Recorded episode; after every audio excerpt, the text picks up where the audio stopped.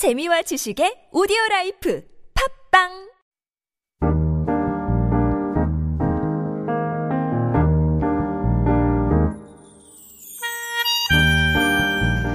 As reflected on the screen through various TV dramas and movies, the stereotypical idea of what Koreans see as family is changing.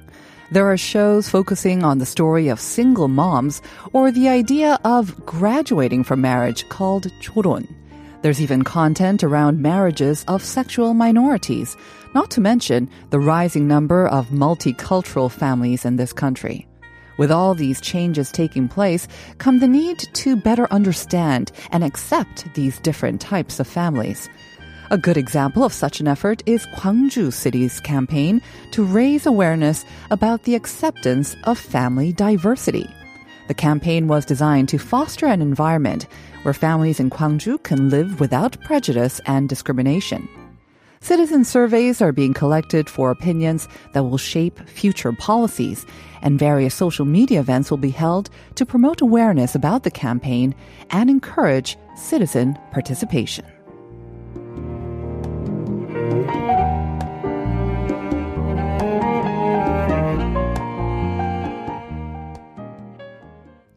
Welcome back, everyone, to part two of Life Abroad. We're coming to you live on TBS EFM 101.3 in Seoul and its surrounding areas on this wet Thursday morning. Despite the rain, I hope you're having a great start to the day, and thank you very much for joining me. Coming up next, we've got All a Buzz with David. But before that, remember to send in your answers to today's question of the day, which is this.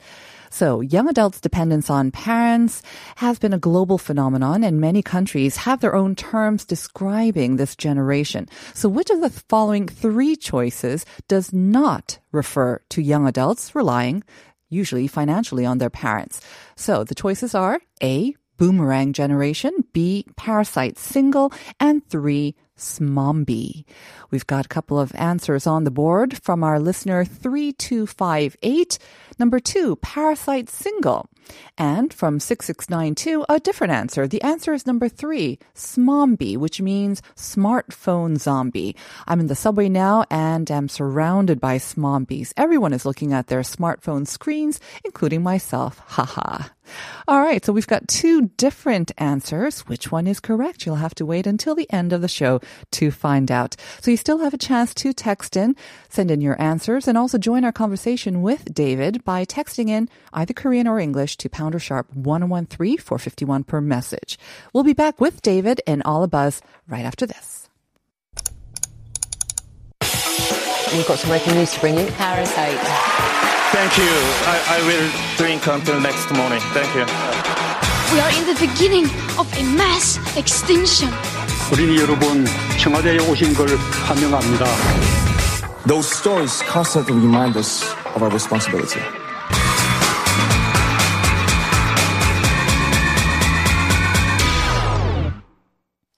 It is time for All a Buzz, and this is when we dive into a roundup of three of the week's hottest issues. And as always, I'm joined by Dr. David Tizzard. Good morning. Good morning, Doctor.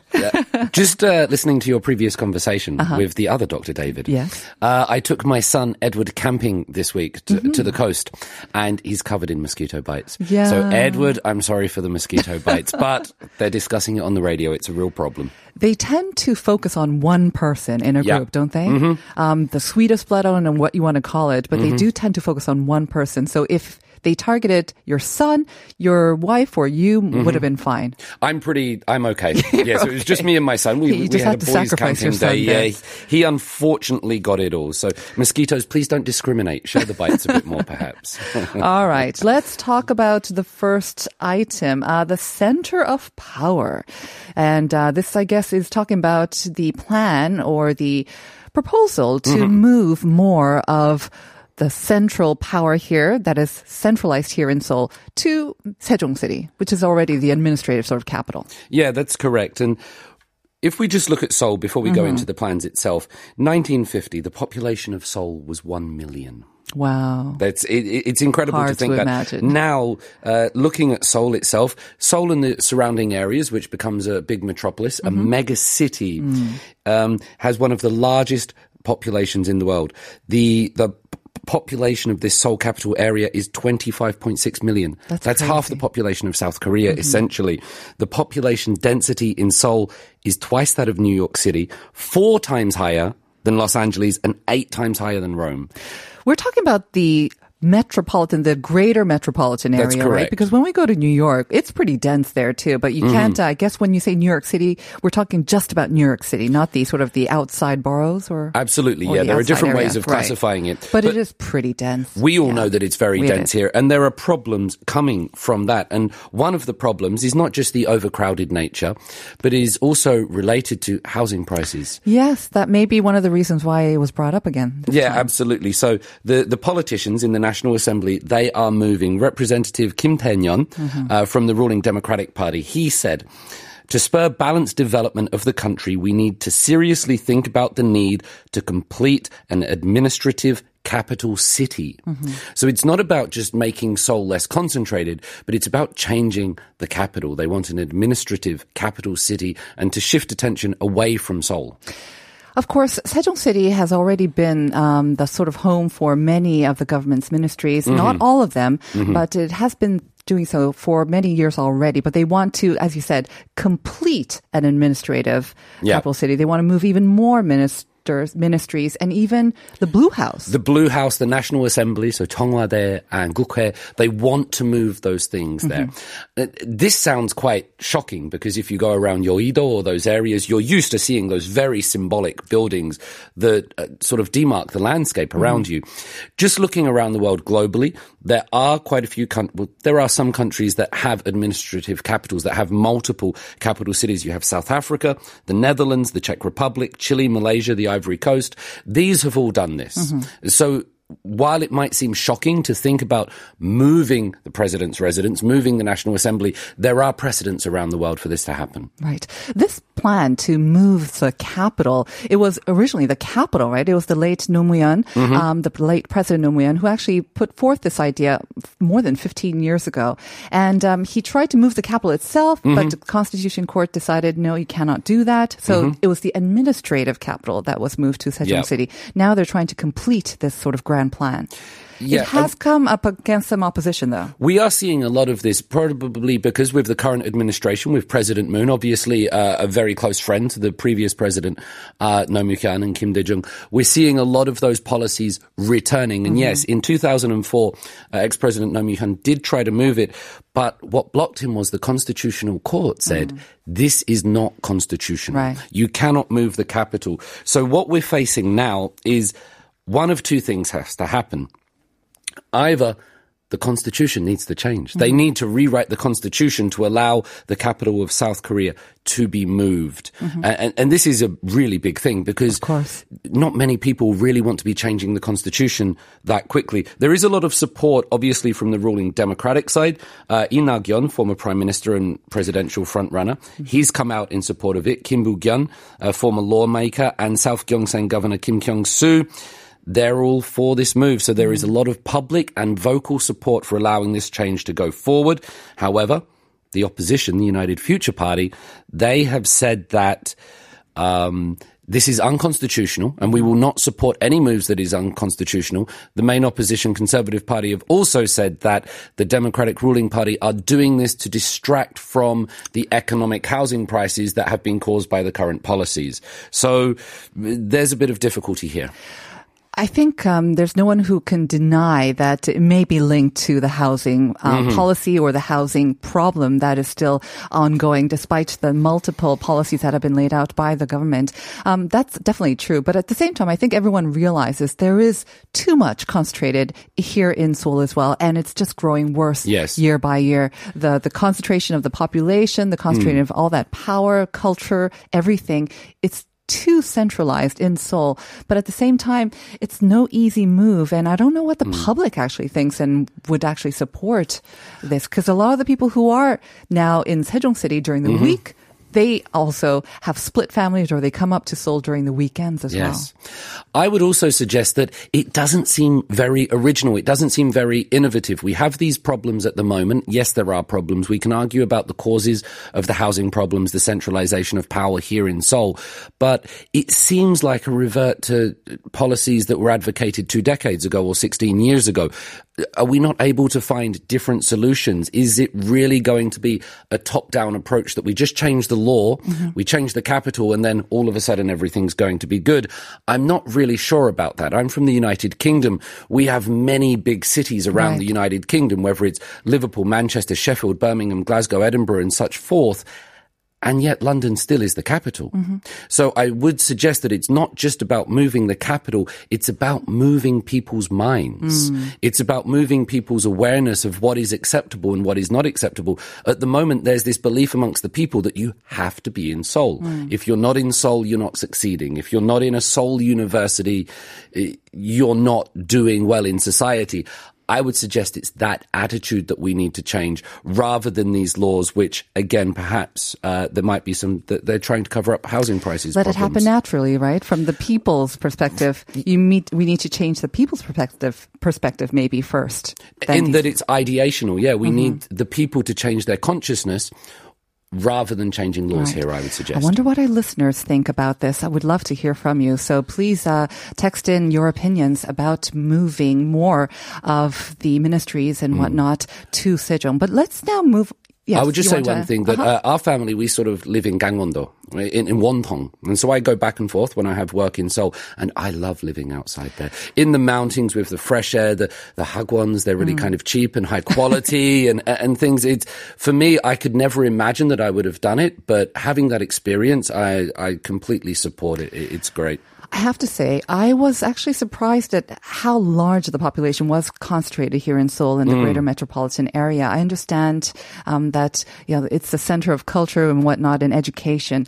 But for me also, I grew up as a city girl. I thought Mm-hmm. I would only live in the city, but increasingly, and I've been to different places around Korea now, Yeah. and I'm drawn by the relative ease of getting around, less crowded, Mm-hmm. Yeah. the relative sort of um, cheap, uh, not cheapness, but um, the economical factor as well. It is cheaper to and the live in these other cities as well. Um, like ten years ago, these places they didn't have all the the pyeonijums and the convenience stores. They do now. They do now. It's, there's not really that much difference from Seoul. So And of course, everything is connected online too these Yeah, days. absolutely. All right, but then let's move on to our next story, and we're talking about um, kangaroo families or kangaroo tribes, or there's many many names for them. yes, and we know that in South Korea, as in anywhere in the world, people like to use names to categorize things. So we've had spoon class theory, we've had Heljoseon, hmm. now we have kangaroo gajok or the uh-huh. kangaroo family, and this is describing the situation in which young people they live in, let's say, cramped conditions with their parents,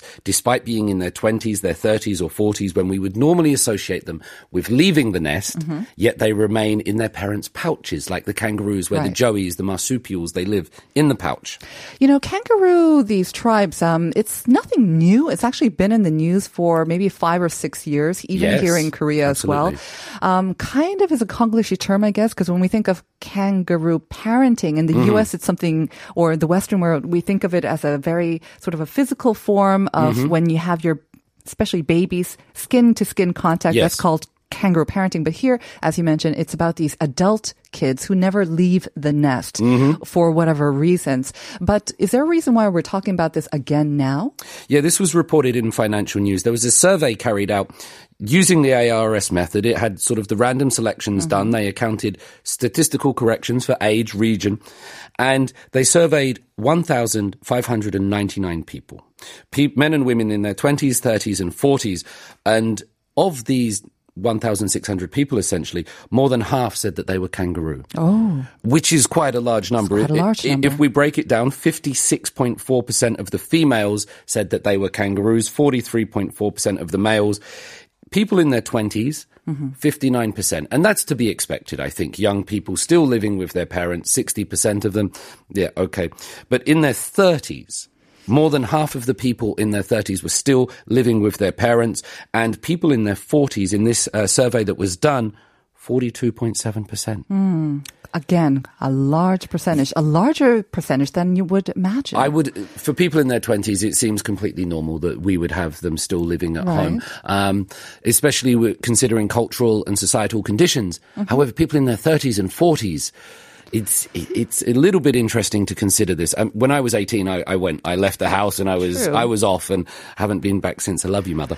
But but, but he- yeah, there are these like returnees or uh, people or salmon. You know, they they become independent. They Mm-hmm. Mm-hmm. leave their home like at eighteen or whatnot, but then they return because of other f- circumstances. Yes, Maybe they true. Mm-hmm. lost their job or they're having trouble keeping up with rent, and Mm. it just makes more financial sense to come back home. And at the same time, maybe their parents are getting older and they need their help as well, so they're helping Mm. each other out.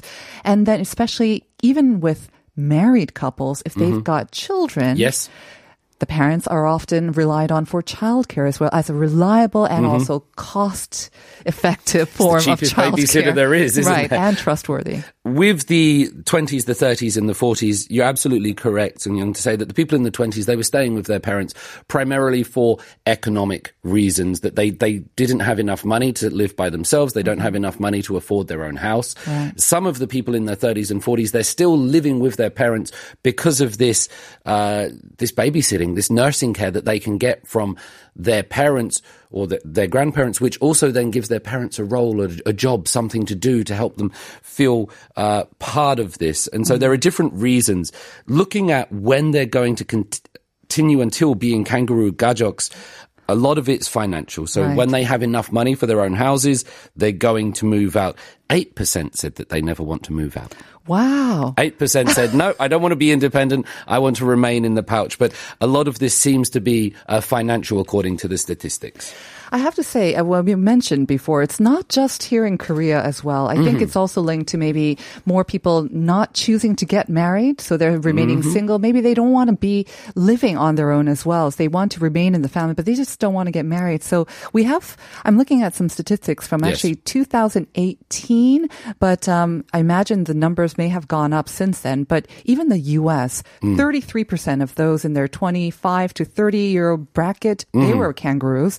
Um, Japan, 42%. percent Mm-hmm. And even in your country, UK, 26%. That's So 20 to 35. 25 to 30, yes. 25 to 30. Yes, the Yeah. age group there. So I would suggest that if you were to include the 40 year olds, which this does, this goes up to Right. 49, uh, that those numbers might be a little bit because I was, I'm not surprised by people 25 to 30 because you graduate, you need five years to develop some money. So I, I think you're absolutely correct to say that it happens in other countries, but seeing it go up to people in their 40s, like 40% of the people here, that's very interesting to me. To without say it's good or bad, it, it, it's just interesting to observe. And at the same time, we have to be mindful that our parents are not the parents of generations past. They have their own lives. They Yes. they are quite financially secure now. They may have prepared for retirement, but having their children come back to them Mm. with their own children sometimes Mm-hmm. that is an added financial burden.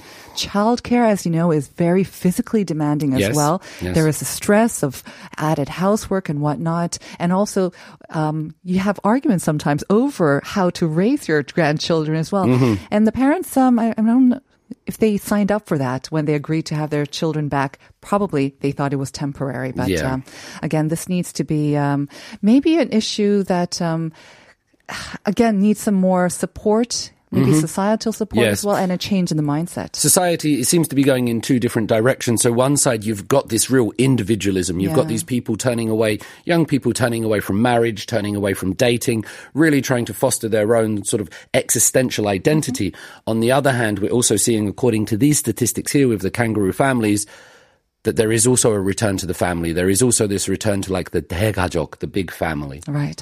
Before we move on to our last subject, um, we got a comment from 7904 about the moving of the capital or the administrative capital. 수도 이전의 목적에 대해 사회적 공감대가 없기에 조금은 당황스러워요. 만약 집값을 잡기 위한 거라면 효과가 있을지 의문입니다. So once again, touching upon what we talked about, right? Yes. Um, there has to be that social agreement Yeah. that this is absolutely needed. Last one, dreadlocks. Huh, I did not see this in the news, so you'll have to uh, fill me in. Okay, I feel. Let's just start very quickly with cultural appropriation because it relates to cultural appropriation. The Oxford dictionary put this in in 2017. So it's a real kind of neologism. It's a new word. It's defined as the unacknowledged or inappropriate adoption of the customs, practices, ideas of one people or society by members of another and typically more dominant people of society. So mm-hmm. when one group of people uses the ideas, the culture, the fashion of another group, mm-hmm. then it can be described as cultural appropriation. And this might be hairstyle, Yep. clothing, fashion, manner of speaking, or even exercise. Exercise. Yoga that- might be cultural appropriation. Oh, dear. Okay. Yeah, be careful. I know, I know, right, I know, right. yes. But let's talk about dreadlocks and cultural yeah. appropriation. So it's in Korean news at the moment, and this has been reported in Yonhap News and lots of other art uh, outlets.